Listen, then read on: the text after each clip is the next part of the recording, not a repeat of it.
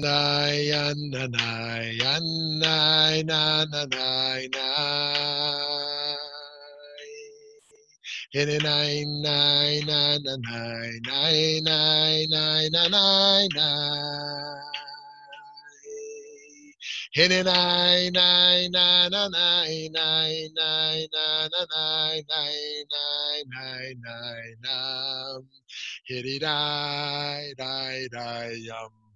bum bum bum.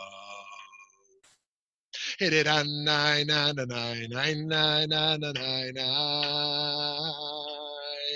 Hit it on nine nine nine nine nine nine nine nine. Hit it on nine nine nine nine nine nine nine. Hi nine nine nine nine nine nine.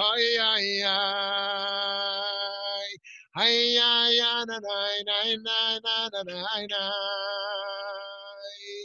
Hit it on nine nine nine nine nine nine nine nine. On nine nine nine nine nine nine nine nine nine. Hit nine nine nine nine nine nine. Shalom, friends. I hope you're feeling joyful today. I'm feeling joyful today. I'm feeling, uh, I used to say hope found within the hopelessness, something that Paul Tillich used to, used to like to say, hope found within hopelessness. But now I'm finding hope within hope. And um, it's around vaccines, it's around, uh, it's around uh, uh, democracy, it's around um, the power of kindness, the power, the power of building bridges, and of course, the power of learning Torah together.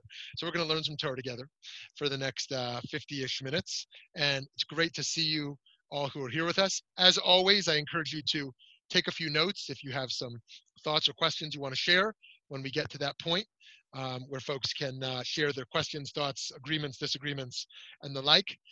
And for those uh, just who are tapping back in, a reminder that we're looking at the thirty-nine Malachot, and how they bridge the uh, Maaseh Bereshit, the creation of the world, with the building of the Mishkan, the tabernacle in the desert, with the ways that we can bring such a spiritual and intellectual consciousness into the other six days of the week so that we can bring repair, so that when we leave this world, we can leave this world more repaired, more beautiful than how we found it in our own ways. And thankfully, there are a billion opportunities every day to do this. Sometimes we think we have to be on the front lines of something to repair the world. But in fact, the opportunities, small and large, are all around us. And as always, they start within us. They start within our hearts. They start within our minds. They start within our thinking and roll out into our being and roll out into our actions, um, into the broader world. So we're here with Malacha number nineteen. nineteen. Our nineteenth Malacha is oreg, oreg, which is still on the topic of weaving. Maimonides, the Rambam, explains that this Malacha is about com- compilation by bringing multiple entities together called chibor, chibor. We talk in America today about bringing entities together, right? Bringing groups together, kind of the weaving of disparate uh, parts. For this Malacha, more specifically, we sew stitches to bring pieces of fabric together to make clothes, blankets, baskets, or the like. Two of the most powerful moments of a Jewish wedding, which of course is an act of bringing together, have to do with clothes. Some people follow a custom of having the parents place a talis or a kittel upon their child at the chuppah, marking the last time they dress their child as they hand over their partnership role to the incoming spouse. The other, of course, is the bedekin, the bedekin, which reflects the covering and uncovering of the bride's face with a veil, an article of clothing. Consider this teaching from Rav Shagar. Rav Shagar was not so well known uh, while he was alive, but like most thinkers, becomes more well known after his all too early passing. And he was a neo-Hasidic thinker. He was a postmodern thinker. Those two, of course, intersect. Um, to be a neo-Kabbalist or neo-Hasidic thinker intersects with, uh, and that's why one of his books is called, uh, actually I'm blanking on its name, uh, but Broken Tablets, something about broken tablets, which of course is the notion in postmodernity that there has been a break in the meta-narrative.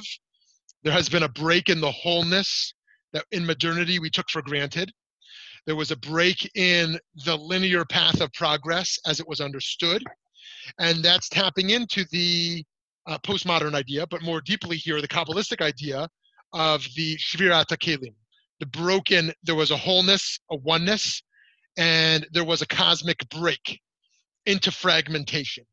And so too, he's saying this is very relevant to our time of fragmentation, of um, of uh, a lack of clarity, a lack of ultimate, a lack of ultimate truth. So here's what Rav Shagar is is drawing on in relation to the wedding and in relation to the bedekin. There is a kind of hiding one's face, a mature kind, that derives from the recognition that this the deepest revelation appears davka precisely through the covering of one's face. Just to repeat that, the deepest revelation occurs from covering, the covering of the face. As Rav Moshe Cordovero states, we call him the Ramak, the Ramak, Rav Moshe Cordovero of Sfat, the secret of revealing is through covering. Let's say that again, because this might be obvious to some, but to others this might be a new idea. The secret of revealing is through covering. This recognition that it is impossible to meet that which is inner directly, the essence will always succeed in escaping our regular understanding. As Rabbi Pinchas of Koretz said, whatever it is that you want, don't chase after it. Okay, wow, there's a lot there in that Rav Shagar piece. There's, he's always a little bit loaded. Reading that in Hebrew was always very hard for me, like reading Rav Cook. It's there, it's, comp, it's it's it's hard reading. But so let's just say that, let's unpack just Rav, Rav Pinchas of Koretz first. Whatever it is that you want, don't chase after it. The most obvious example, as quoted today, is happiness, right? The the, the hardest way to, to be happy is to chase happiness, right? Actually, you chase what's meaningful and what's true and trust that happiness follows such a pursuit. But chasing happiness itself, it is the most elusive. It is the most elusive. And, um, and will, like water, slip through the fingers. And so whatever it is that you want, don't chase after. The other case that's most commonly quoted after happiness would be success. Don't chase success, right? Chase purpose. Chase purpose, and success can follow.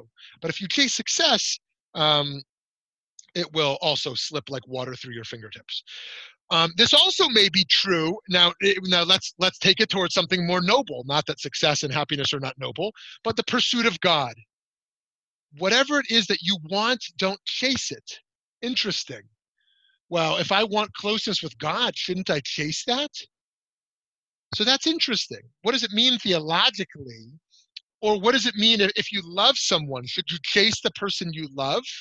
Take a parent-child relationship. Sometimes smothering a child makes the child flee. So how do you get closer to a child without chasing them, right? Or or or someone you want a, a, a romantic or dating relationship with. There, it sounds like mere strategy. Oh, you don't want to um, overwhelm them. Don't call them too much or text them too much in the dating relationship, because then you, you want to play hard to get, right? It sounds like it's mere strategy. But so too with a child. Don't just, you know, like my, my son doesn't love smothering. Okay, so maybe I don't need to like hug him so tight all the time. Give him space. But is it just strategy, or is there a deeper lesson there around this idea of not chasing so proactively, perhaps even aggressively, that which we want, right? What does it mean to kind of align ourselves and allow that alignment process like magnets to kind of naturally connect, right? So too with the divine relationship. We might just chase after God, almost running, or instead of looking externally, what we might do is open up more space within the self to receive. Open up space within the self to find, right? Heschel's famous book, God in Search of Man, implies that God is searching for us. In fact, what we need to do is not chase after God. It's almost like we'd collide with each other, like two trains hitting each other. What we need to do is pause and open ourselves to see, to listen, to hear, right? So Rav Pinchas Koretz says, whatever it is that you want, don't chase after it. Here's another way to say it, because I think about this organizationally. If we want more people to come to V B M, right, do we just have to have a better marketing strategy to get more people to come learn at V B M? Or do we need to think, let's be really clear on what the learning is we're doing and do it really, really, really well and trust that it's going to happen. Now, both approaches are wrong, of course. Those who overmarket and have a weak product are not going to be successful, or at least I think they shouldn't be. Um, but also, naively, those who have a great product but don't know how to market aren't going to do so well. And so from a business perspective, of course, you want to do both. I do think the Jewish community should be heavier on product quality and lower on marketing uh, aggressiveness. We see a lot of institutions who have huge marketing budgets, right? And their product is vir- virtually nothing. It's very weak product, but they attract a lot of people because of this marketing strategy. So I'd rather us see us double down on quality of product rather than on, uh, on marketing. In any case, whatever it is you want, don't chase after it, is Rav Pinchas Koretz. So how does that how does that relate to Rav Shagar's broader point here, uh, which he's drawing on Rav Mo- Moshe Cordovero as well? The secret of revealing is through covering. The, uh, what do you mean? It's a paradox. If the secret the secret of revealing is revealing, uncovering. You want to show someone something, you uncover the hiddenness, right? God is going to reveal Torah. Speak the Torah. Right? You're going to reveal yourself to someone, so new, be vulnerable, and speak your truth. What does it mean the secret of revealing is through covering, right? So I'm not going to answer that. I just want us to think about that a little bit. But this idea here that um, um, that in some sense, we have to cover part of the self or part of the truth in order to reveal another part. Right? Or we need to actually conceal in order for revealing to actually make any sense at all. The other question is to who, who is being concealed? To whom is something being concealed and to whom is something being revealed? Moshe Rabbeinu, Moses goes up into the cloud. Now Moses can see relatively clearly, but to everyone else, Moshe has entered into a fuzzy place. To everyone else, revelation is an experience purely of concealment, whereas there's something more clear. But even to Moshe, there's a there's a concealment. God's face is covered. Moshe says, God, show me your face. And yet um, God does not show God's face. There's Hester Punim. Um, yes, Vicky's point here. Uh, show, don't tell. That's also a very fascinating point, Vicky. This idea that the concealment is in telling. And the revelation is in showing.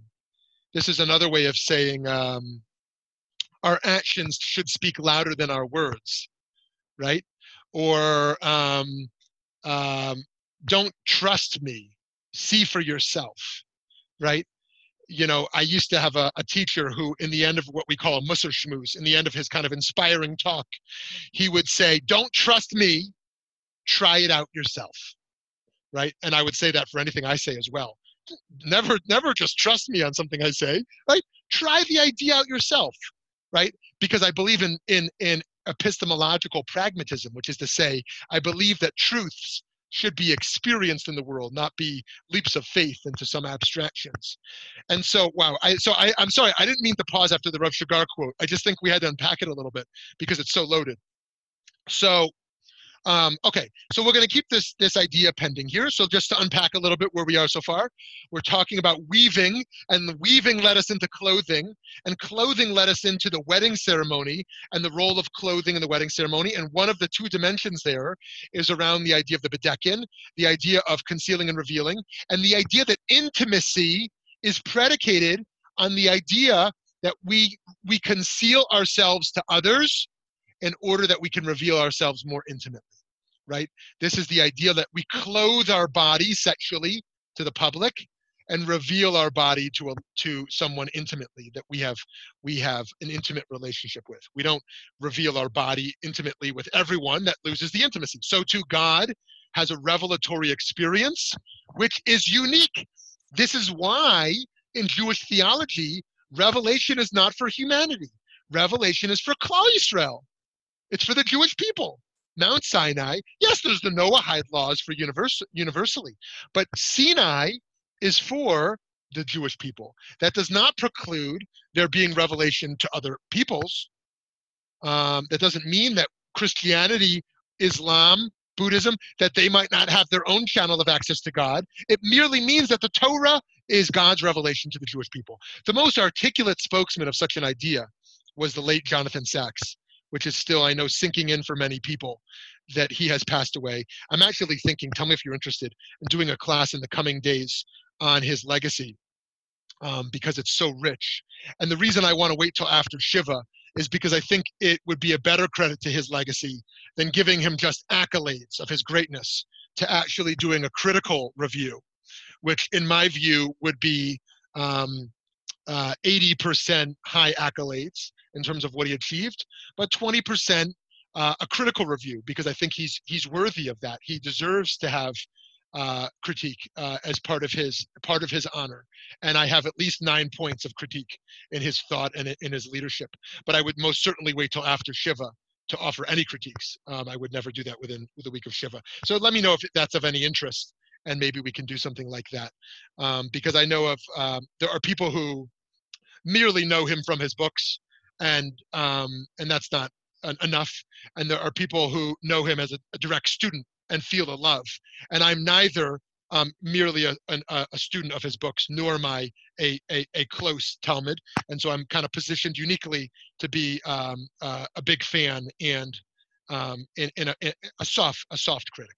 In any case, Jonathan Sachs it makes the best case for what it means to uh, engage Jewish revelation, but also to honor the revelation, uh, revelations in others. Of course, the, the Haredi establishment forced him to retract, forced him to retract in his book his argument that there are multiple channels towards um, accessing God.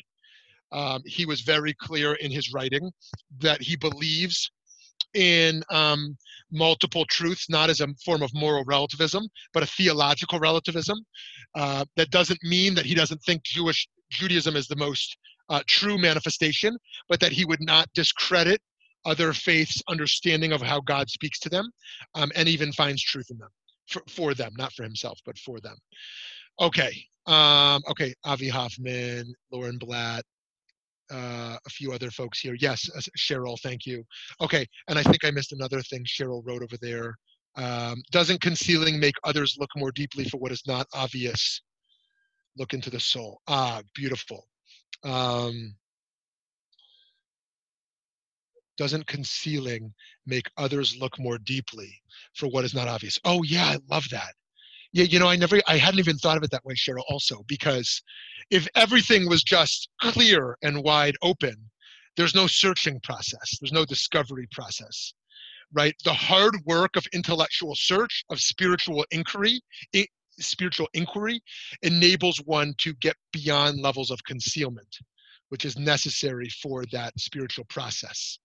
Um, and so that concealment also enables us to go more deeply, because, and I know this seems kind of trite, but the idea that it's more about the journey than the destination, which is so commonly quoted, but is so such a, a piece of deep spiritual truth, that the spiritual process is about the search and about the process rather than merely achieving enlightenment, right? Or having perfect truth, um, going through that work. And that's the tragic thing about Jewish life, that um, we don't have rich adult educational processes because we have been taught to believe that everything you need to know you learned in Hebrew school, and it was deathly boring. Okay, I know I'm not supposed to say that. I know I'm not supposed to say that. Okay, but um, but actually that there is a process of Jewish learning and of spiritual search which never ends. It never ends. And this is one check upon euthanasia, because the fullness of life is, is in the fullness of life. And there are things that happen in end-of-life moments. Um, this is not me making a conservative view on um, that we should never um, allow life to be ended, um, you know, peacefully, but th- merely to see the value in what can happen in all processes of life. The, the, the revelation that happens for a baby, prophecy was given to the fools and the children, as it says in the Talmud, but also that the revelation that can happen, um, the prophetic moments that can happen at an end of life. In any case, okay, okay, back back to our um, back to our process here. Um, oreg, oreg. Okay, so that was Rav Shagar. Now back to clothing. Clothing, besides its obvious practical qualities, represents covering and and and, uh, and revealing. On the other hand, the covering aspect of clothes can represent deceit. Deceit. Consider Yaakov, consider Jacob, dressing up to deceive his father Yitzchak, Isaac. The Hebrew term for clothes is beged, while the Hebrew for betrayal is begidah. The root for both words is clearly connected, beged and begidah. Likewise, the Hebrew word for overcoat is me'il, while the Hebrew for treachery is me'ilah. And finally, although we could do this for hours, so I'm going to stop after this, the Hebrew for covering, like clothes, is kasut, while the he, while, um, while the Hebrew word for concealment is kisui, right? So in all these cases, we see the connection between clothing and deceit, right? Um, we can we can continue to hash that out, but I think that's enough examples. Clothing has the potential to represent authority or power. How do we feel when we see someone in a police uniform, a military uniform, or medical clothes? What does such attire convey to us? Or religious garb, like a priest cloak, or a turban, or a talis, or a kippah. Power and authority are both exemplified by clothing, but they are different qualities. In fact, power is more complicated than simple authority. In exploring this issue, Professor Stephen Lukes identifies three primary dimensions of power. Now, in a social context, here we're excluding power as the mere use of force. When we talk about power, we normally mean the power of a military or the power of brute strength, right? But here we're dealing with power, which is excluding the notion of force. We could, we could identify dozens of dimensions here, but here Professor Lukes identifies three primary dimensions. First, to withhold from complying with another's desires. For example, not voting for them, right? I exercise power socially by not voting for someone or voting for someone. On a collective level, this is about winning an observable conflict where there are observable, observable preferences, right? Okay.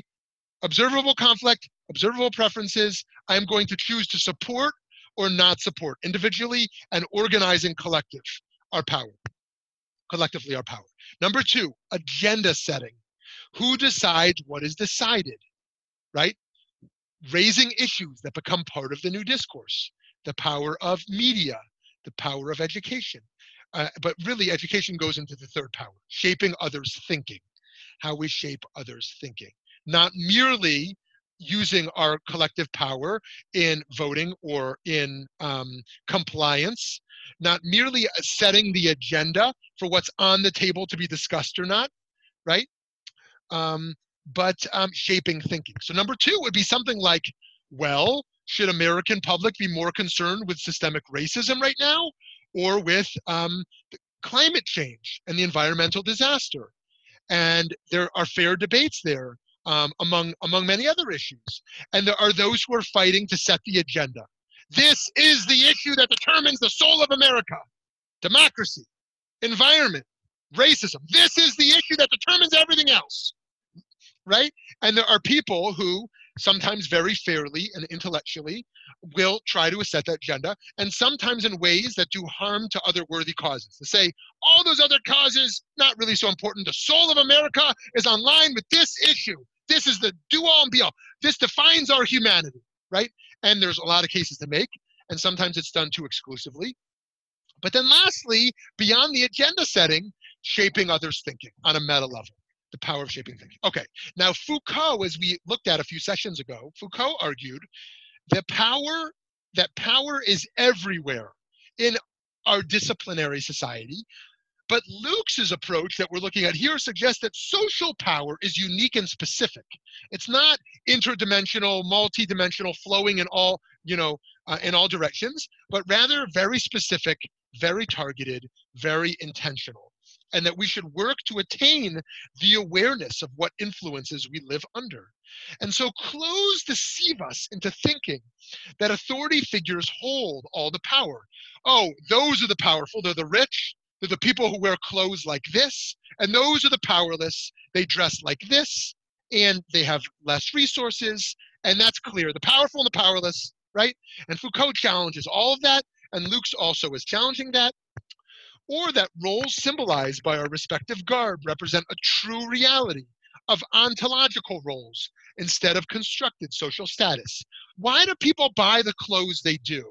And what does that say about power, right? Some right, people might just say, this is cheaper, or this is um, the store close to me. But really, clothes are very intentional around power, right? What is my brand, right? Who are the people I want to look like? How do I dress? Um, now, I, I gave a very charitable interpretation of Haredi garb uh, a few weeks ago, uh, and I want to reiterate that, and, let, and then let me give a, a slightly less charitable interpretation. A more charitable interpretation I offered, although I spent a lot of time on it, so I'm not going to rehash it all, was modesty, right? Um, modesty. I want to dress modestly. I don't need to wear bling bling to look to look beautiful, right? Um, I'm, uh, you know, I'm going to wear. I'm take take the Haredi man for a minute. I'm going to wear black and white. It's simple. It's modest, right? The second charitable interpretation was my individuality, my authenticity is going to be expressed intellectually and spiritually, not through my clothes. I don't need to wear cool shoes or some fancy shirt to express my authenticity. I'm going to just wear simple black and white. I'm going to express that differently. Now, a less charitable view is that this is power clothes. This is power clothes. This is clothes that represents a political faction, a political faction, the Haredi faction, that is that is counter countercultural. We're gonna we're gonna put bigger walls up and close out the outside world, and we're gonna build political power in America and in Israel, and we're gonna be clearly identified. We're gonna be clearly identified in who we are, and it's a uniform. We're wearing a uniform, a political uniform. Okay, so um, our clothing choices are political, and um, and and I've been thinking about this with our foster kids, because now um, these little uh, sweet little Mexican American boys that we dress, I'm the one dressing them, and what does it mean? Now they're totally unconscious of any of the symbolism that emerges here, but I'm the one dressing them, and um, and what does that mean?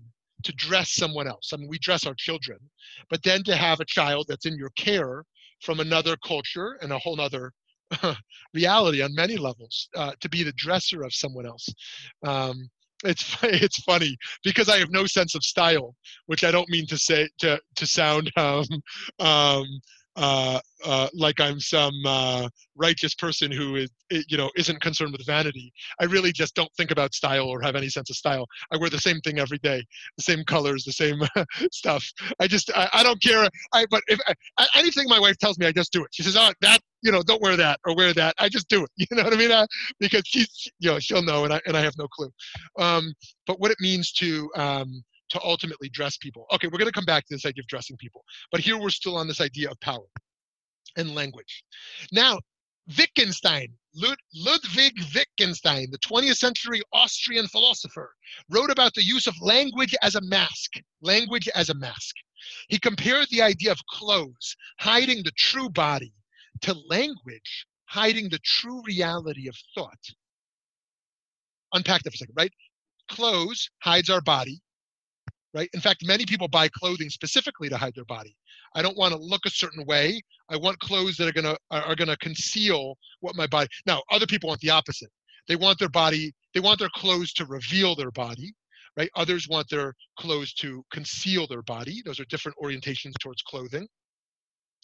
Um, but he says the idea of clothes to hide the true body. So too, language hides the true reality of thought. Now, I'm not a Wittgenstein scholar, but what any Wittgenstein scholar will say is that there's two Wittgensteins, an early Wittgenstein and a late Wittgenstein, and his theories of thought um, on language are diametrically opposed. I'm not going to get into that. Um, I did stand at his uh, at his uh, um, at his uh, grave when I was in Cambridge uh, just a few years ago, in, in not, not Boston, in uh, you know in the U K. Um, In, in Cambridge, and, uh, and and I do have a lot to say about Wittgenstein, but far from a scholar of Wittgenstein. In any case, Here's what he says. This is from his Tractus Logico-Philosophicus. Language disguises the thought, so that from the external form of the clothes, one cannot infer the form of the thought they clothe, because the external form of the clothes is constructed with quite another object than to let the form of the body be recognized. I get so excited about Wittgenstein. Okay, given today's experience with mask wearing, we can relate to the question of whether a mask is a disguise or whether it's protection, or whether it's both. In any event, thinking about the relationship between masks and language brings us to a fascinating debate about the adequacy of language to portray our true thoughts, true reality. In modernity, there was a lot of confidence in language. Consider Freud's na- notion of talk therapy. To reveal the hidden truths from childhood depended upon speaking to the psychoanalyst, right? Freud believed that the power of language will reveal the, the, the deepest inner truths if we merely go to that that that space where language can can um, be liberated from social conformity into a safe space of expression. Yet in post-modernity, building off of Wittgenstein, the idea has emerged that language is utterly inadequate symbolism of truths understood much deeper that cannot be conveyed, conveyed in language, right? This emerges in post-Holocaust theology that um, the experiences of evil, of trauma, right, are far beyond the description of reason and the description uh, that, that can be used through language, which of course is deeply interconnected with reason. And so too, The, the, the question, it's the, the questions themselves are absurd, right? Prove to me there is a God, right? Explain to me why the Holocaust happens, right? Use reason and language to explain to me how, how, what happened to you in the Holocaust, right? These are utterly flawed um, um, attempts. And in postmodernity, we will understand that consciousness, that is to say, human experience, or better said, awareness, our awareness of human experience is far deeper than what we can explain. Now, the, the, the most, the easiest way to describe such a thing is love. Could I use words right now to exp- express how I love my daughter? No. Now, it might be that I'm not smart enough. It might be that I, that I'm not smart enough to find the words to explain to you how I love my daughter or how I love God, right? Or it might be that language is utterly inadequate. The best attempt in the Jewish tradition to do it is called Shir Hashirim, Song of Songs. Now, interesting enough, uh, I saw, uh, yes, going back to Jonathan, Rabbi Jonathan Sachs of blessed memory, that he, he was asked uh, if he could bring one book, one one book to a, um, an isol- a stranded, you know, an isolated island. What would you bring? And he said that I'd bring the, bring the Song of Songs, which I thought was an interesting answer. Um, but the, the Shir Hashirim, the Song of Songs. Traditionally, of course, it's love poetry, right? If you want to read it on the pshat level, on the, on the literal level, it's it's romantic love poetry. But on the religious, uh, non-literal level, it it is it is uh, it is it is about love of God, and the search for God, and um, and Rabbi Soloveitchik builds his whole um, uh, Kol Dodi Dafek based on this uh, work. Um, in any case, um, uh, the attempt to describe love in in in in, in language. Uh, for most of us would be impossible, impossible. Um, okay. Joseph Campbell. Joseph Campbell writes about how the hero has to go out and slay the dragon. But right after he has done so, he realizes the dragon is not gone. It is still inside him. Uh, you slay the dragon and the dragon is still alive. Of course, sometimes one does have to go out and slay the dragon to save themselves or to save others. But one must always know that they are still not defeating the dragon inside, the resentment, the anger, the psychological dimensions that generate the dragons. The clothes of the hero and the clothes of the enemy can give a sense that good and evil are clearly discernible. But either way, we still just see clothes covering up the deeper internal realities. Now, let me give two relevant, um, modern example or very recent examples. One might say, oh, we won an election, right? That era is over, right? Uh, whatever one is seeking to defeat in an election, right? And yet one might say, is it really over? Is the phenomenon that produces social realities really over? Is the thinking that leads to certain political conclusions really gone, right? Is um, uh, is the work actually completely masked? A, a, a, a, an election result is a technical solution to adaptive challenges. What is the adaptive work that emerges after technical conclusions? Some people say, oh, all about political power. I win, it's over, right? Other people understand. There's a spiritual dimension. There's an educational reality. There's a dialogue component. There's healing pieces to this. Those who merely w- wish to win and then smother or smash opposition will find themselves quite surprised at, at the realities that emerge from such an approach. Let me take a different approach. Um, there are those who think we should merely incarcerate evil. There are those who think we should merely bomb terrorism, right? Now, it's true. There may be times. I'm not a, I'm not a war pacifist. I'm not a war, I'm certainly not a war hawk. I'm, I'm probably a centrist when it comes to war, probably slightly to the left of center, um, but definitely not a war pacifist. It's hard to read the Jewish tradition and not think that just war theory applies, um, as we talked about last time. Um, uh, and and so, uh, so too, I think there are times you have to bomb terrorism. You got to bomb it because the threat to save your family is real. You have to bomb the site of terrorists to stop an impending threat. You have to incarcerate people who pose a violent threat to society, right? I think it's real, and I think we can't be naive about those threats. However, if we thought that bombing terrorists and incarcerating Um, all violence was actually going to solve the problems we're wishing to solve, that would also be incredibly naive. To think there's not systemic structural challenges, which are economic, which are political, which are uh, educational, um, right? We understand what happens in the desperation of poverty. That's why many suggest that the way you, you combat Hamas is not just through bombing Hamas, right?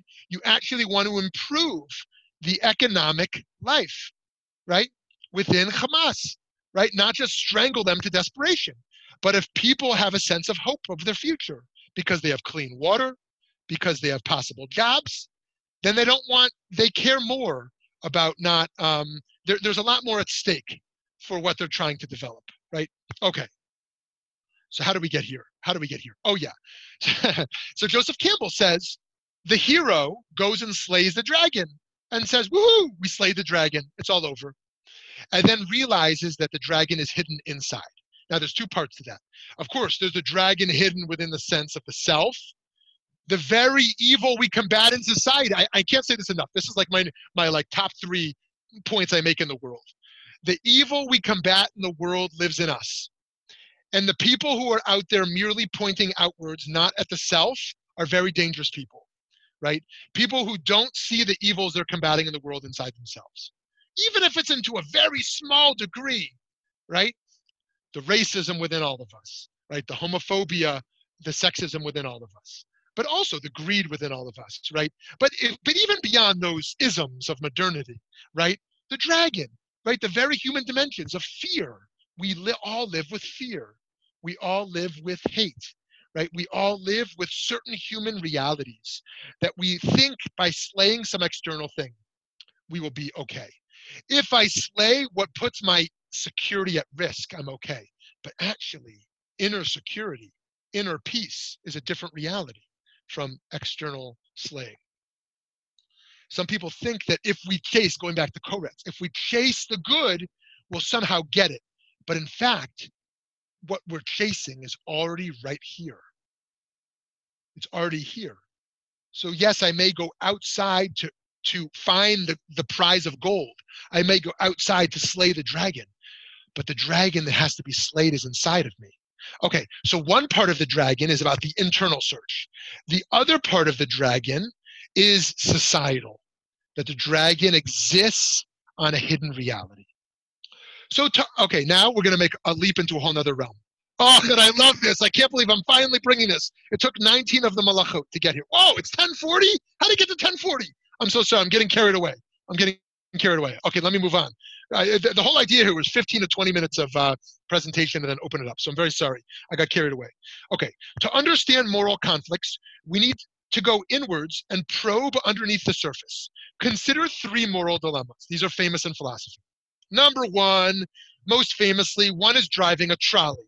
If it continues straight, it will run over and kill five people. If the driver pulls a lever or a lever, it will turn left and run over and kill one person. What should the driver do? Most think that actively pulling the lever and killing one is less bad than passively staying course and killing five. Yes, it's me actively killing the one instead of passively killing five. But somehow, even though every life has infinite value, somehow saving four or killing one instead of killing five is better. Okay? Everybody's heard that case. That's case number one. In a second case, the tension is still between five and one, but this time one must push, quote unquote, a fat man violently and aggressively off a bridge to fall on the track to prevent the train from running over and killing five people on the track. Now, it's crucial to the philosophers that it is a quote unquote fat man, since he is so abnormally large, large enough that he can actually stop the train, and one cannot consider throwing themselves off the bridge since they will not be large enough to stop the train. In this scenario, even though it is still one versus five, most are not willing to actively throw the man off the bridge. Got, got the case? Okay, number three. In a third case, one does not need to physically push the fat man, as the philosophers call him, right? This marshmallow man, the size of which can stop the train in a way that a, a normal human could not, off the bridge, but merely pull a switch that will pick him up and drop him on the tracks.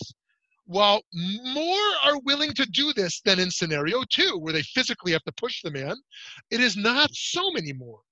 Essentially, still, most are not willing to actively put the man on the track. Here we are trying to understand why we prefer some moral approaches to others, even though the results are ultimately the same. Some have explained the phenomenon based on Thomas Aquinas's doctrine of double effect. Essentially, even though there is a foreseen consequence, it is not intended. Get it? Even though there's a foreseen consequence, it is not intended. Even though each case has a clear consequence that will emerge, how active our intention is remains crucial. For many religious groups, this resolves some end-of-life conflicts as well. For one who is unwilling to intentionally euthanize another, but also wants to reduce suffering. Based on the doctrine of double effect, one can offer end-of-life pain management where one foresees death but does not actually intend it. On the surface, moral dilemmas are clear. Saving five lives is better than saving one. But once we dig into complicated facts and realities, we see that moral dilemmas are rarely clear and simple. They are often clothed or covered to represent ideologies, and we can just follow an ideology. Oh, I'm a, deontolog- a deontologist. I am a utilitarian, liberal, conservative, reform, or, or orthodox, capitalist, or socialist. Ideologies prescribe solutions, and so we think we need not think. Oh, I just will say what every reform thinker says. I'll just say what every orthodox thinker says. Oh, I'm a Republican, so I'll say what the Republicans say. I'm a Democrat. I'll repeat what they say, right?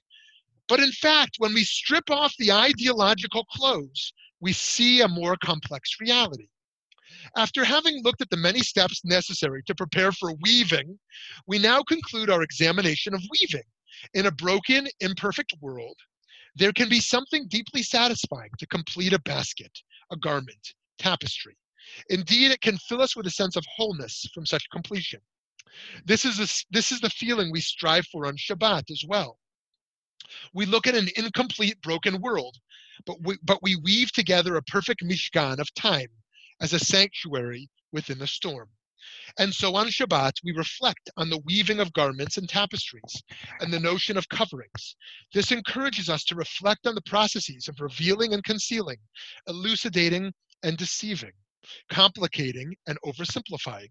Further, connected to weaving, clothing is the notion that God clothes the naked, and we must emulate this beautiful divine attribute. May our weaving be for kindness. Okay, friends, I'm sorry to have overgone my time. I got a little carried away, a little bit excited here. Um, but uh, let me pause now to hear some questions and thoughts and agreements and disagreements from whoever here. Thank you. By the way, I got a new mic. Is the mic working okay today? Good, good, good. Thank you.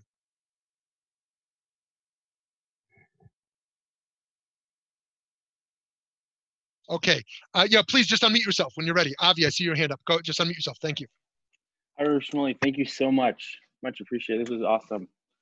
So you, you started in the beginning, you were talking about the about the deepest revelation occurring through covering the face. And the secret of revealing is through covering. I think that was the Ramak.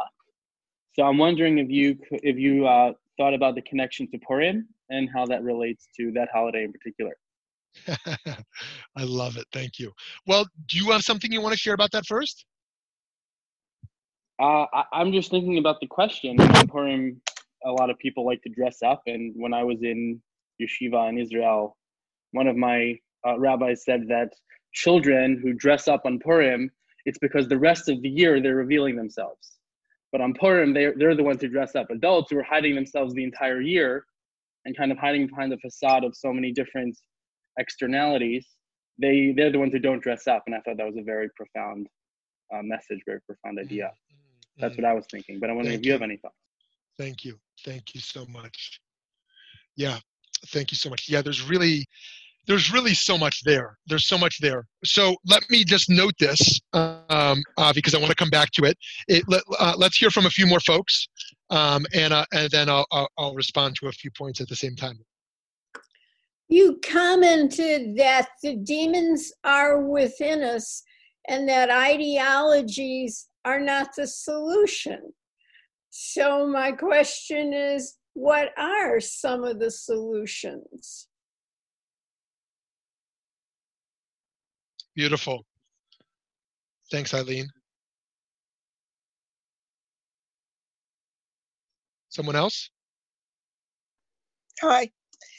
There's certainly a lot to think about with, with what you said, and there's so much to comment on too, and to try and understand. But one thing with clothes and that just took me back to a time when I was, yeah, I started working and I was one of those feminists that didn't really care about clothes and didn't want to wear makeup. And something was explained to me that I had never understood, that a woman makes a choice even by not wearing makeup. Not wearing makeup is a statement, which unfortunately insults a lot of people. Um, and the other thing is clothing. I mean, clothing becomes, it's almost a tyranny. It's okay if you have to wear a uniform, like I did when I worked in a hospital. But just even what you choose to wear walking down the street, and especially when I lived in Yerushalayim, you had to dress a certain way to identify as modern Orthodox. Um, and it's a tyranny. So that's just a comment. I prefer a mosaic where we're all sewn together with our own preferences. Uh, to quote uh, Cyndi Lauper, to show our true colors, which to me is much more meaningful. Awesome. Thank you, Lauren. Uh, I'm going to read, uh, I'm just reading what Nona's got over there on the side also. Okay. Uh, oh, thank you for that about weaving. Yes. Hi, Cheryl. Yes. Do you think mask wearing will ever be looked on as, again, in the same way as um, concealing as opposed to protection? I mean, this is like throughout the world. If it will ever be looked on, people will not necessarily regard it as hiding oneself or hiding one's identity. But uh, now, you know, we, we have, like you mentioned about elections and things like that, we have a new kind of a normal, normal perception of covering. Yeah, totally. Awesome. Thank you. Someone else?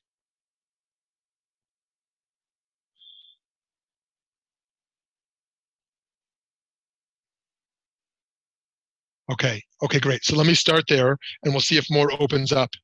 Um, there's these are such great points, and um, just to reflect uh, uh, briefly on, on on a few of these points here. Um, I guess to start with Sher- Cheryl's point there at the end. Um, you know, it's so interesting because uh, we know that uh, we're entering scary times, and and I'm not an alarmist. I'm naturally a hopeful person.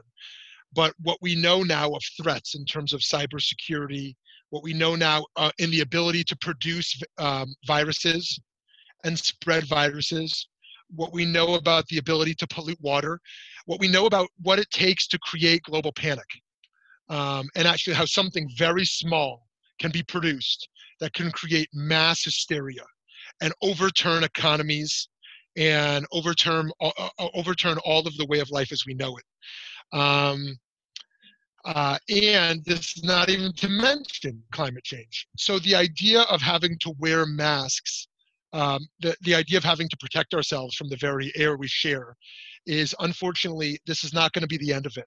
And um, I think of our poor children, our poor children who are in schools, who miss out, well, they miss out on so much, but one of the things is facial expressions, right? So much of learning emerges from um, the facial expressions of teachers, and these children are are my my, my poor my my poor daughter. The, the teacher doesn't leave her desk. She she's not allowed to come within ten feet of the teacher's desk. The teacher never comes to anyone's desk. Forget even hugging them or or or, or a hand. Never even comes close. She wears multiple layers of shields and masks. There's this distant person way over there. Can't even see facial expressions. It's like a robot, almost like you know, and. Um, So so this reality for children, and you're right, this issue of protection versus concealment. Uh, masks in the past always represented a hiding, a concealment. If somebody wore a mask into a bank, you knew what that meant, right? Um, now if someone didn't wear a mask into a bank, you know what that means also, right? And so, um, uh, uh, you know, you remember that, uh, actually, let me bracket that tangent. And so I think you're absolutely right. Um, this notion of, um, of of of of protection versus concealment. This notion of um, um, of how we think about personal space and how we think about um, personal responsibility. Now, to Eileen's point, uh, and there's so much more to say there, Cheryl. So I hope we'll, I hope we will come back to it. Um, Eileen's point about ideologies. Now, I have to say, like, I don't want to overstate this. I am not post-ideology. I'm not anti-ideology. I think ideology can be very helpful. I think it's very helpful if someone says, you know what, it's true, political parties aren't perfect, but ninety percent, I think the Republicans have it right, or I think the Democrats have it right, or more. So you know what, it, even some, there's some, there's some people running for office, I don't know exactly who they are, but I'm just gonna vote by party because by and large, it's true, it won't be perfect, but that's going to give me a pretty accurate view of what I want to what I want to support. Or, uh, by and large, I'm a Zionist. And so something that's going to emerge as pro-Israel, yes, it won't be perfect, but by and large, I'm going to support the things that, that emerge as pro-Israel, right? Or by and large, I'm a capitalist. Right? It's true, capitalism has a lot of problems. It needs to be tweaked, tweaked right? So ideologies, or let me take something that would be simple for us to get behind. Right, an ideology of um, of uh, of of uh, of v'ahavta recha kamocha, right? That loving our fellow. We're going to build an ideology around such an idea that we should love. We should love our fellows. Um, so so so and so and so it's true. I don't think ideology is the solution. We will we will progress beyond all the ideologies we have today and dismantle them as we do throughout every era eventually, um, and see their, their utter inadequacies, the the, uh, the ideologies that we hold today, which won't stand for our children and our grandchildren. Um, and so, and yet we don't dispose of them. And so I think what emerges is that we don't need to be cynics. We don't need to be flamethrowers that are constantly playing devil's advocate and want to want to break down all establishments and break down all ideological camps. Like, that's just destructive. And I can't stand those public intellectuals. I just want to throw flames on everyone's camps here's why your camp is flawed and your camp, and even though I'm a part of this camp, here's why it's broken.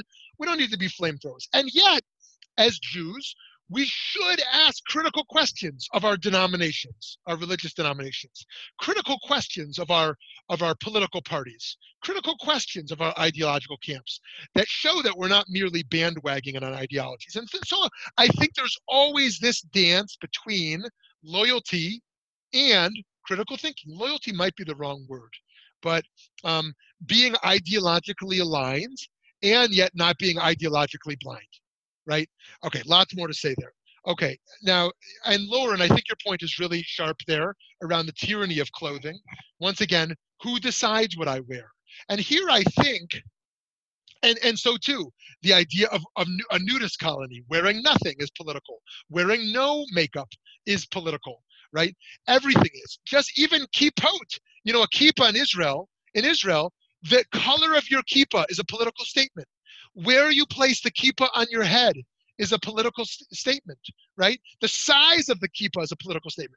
You think, geez, how did we take something which is supposed to be consciousness of God, right, and turn it into a political instrument? But that's that's actually not only tragic, it's the reality of the world. And so all we can strive to do is be more aware that every political choice, excuse me, every language choice is political. Every clothing choice is political. And be aware of, of what we're choosing and why. That's why I can't stand when people say, okay, now let me give a little plug, because Rabbi David Wolpe is uh, is uh, is going to speak from Valley Beit Midrash today at one o'clock. That's in two hours about, and he takes a a a a, a more conservative stand than I do personally, that politics and religion ought to be more separate. And I, he's worth listening to because he's very articulate and very smart. And I think his his ideas is credible, even though my my position stands in a different spot. I'm a little bit more aligned with uh, Rabbi Sharon Brous that says, what do you mean they're separate realms? The Torah is about a slave a slave uprising, right? What do you mean that the Torah itself is political? Uh, and nonetheless, I, I, I, his points are, are worth thinking about, and how do we have responsible separations there? Because there are, there are still responsibilities of separation. Doesn't mean everything goes. Um, so in any case, Uh, I, I don't wish to, to make an argument against against what he's going to say in two hours. Um, but one thing I would say is shtika kohota. Silence is acquiescence. The choice to be silent on a matter is also a political statement. But I would go one step further now. All speech is inherently political, right? Every political choice is a political choice. Do I call people gay folks or L G B T population, right? Do, are, are they Negroes? Right? Or people of color, right? People say, oh, this is political correctness, right? But actually, what it means to make certain language choices is, do I care about how the receiver experiences my language? And I can say, no, political correctness, I don't care about anyone or what they think. I just want to speak the way I want to speak. Or I can say, I care about the way I speak and how it affects listeners. And, and other populations, in particular marginalized populations, and how they experience what I what I choose to say. And so language choices are inherently political, just like clothing is. And so I think the best we can do is become very aware of what we choose and why, and understand that, yes, it may still be oppressive. Okay, last thing, Reb Avi's uh, great point over there around Purim. So much to say here, and you already made a great point there. Um, But this notion is, it's a great reminder that of, of the drasha that Purim is connected to Yom HaKippurim, right? Yom HaKippurim, the day that is like Purim, right? Two days couldn't be more dissimilar. We eat a lot of food, we fast. We show our nakedness to God by revealing ourselves on Yom Kippur. We hide ourselves with masks on, on Purim. And yet the day that is like Purim is Yom Kippur, right? Because once again, as touched on over there, the idea of concealing as an act of revealing. We wear masks on Purim in order that we can learn that we have to take off layers of masks. If we don't put masks on, we might actually come to believe that we are showing our true self in the world. And so we put masks on to remember, right, on a psychoanalytic level, that there are so many masks that are already on, on us. And some of us, some of them should be there, right? Again, because we only take off certain masks in intimate spaces, right? That's the revealing dimension. And some of them are quite harmful because they're masks to ourselves. They're masks on our souls.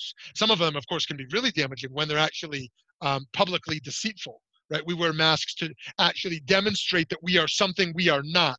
I am pious when I'm really a fraud, right? I'm really, I'm really robbing people and deceiving people, and yet, you know, I look like a religious person. I mean, we're very aware of, of this happening in the world, right? Child molesters and crooks and, and the like, right? Um, uh, and, and so, and yet, this other this other idea here also that um, um, of of of what it means to uh, to take off our mask, so to speak. Okay, so much more to say here, but we've hit our time. Next week, Malacha twenty. We will have passed the halfway mark. So I hope you'll join us, and I hope you will treat yourself well today, because all of you deserve to treat yourselves really well and be full of joy and meaning. And we need that in the world right now. So I wish you a blessed day. Do something to make yourself really happy today. You've already done that for me, so I hope you'll do it for you. Bye-bye.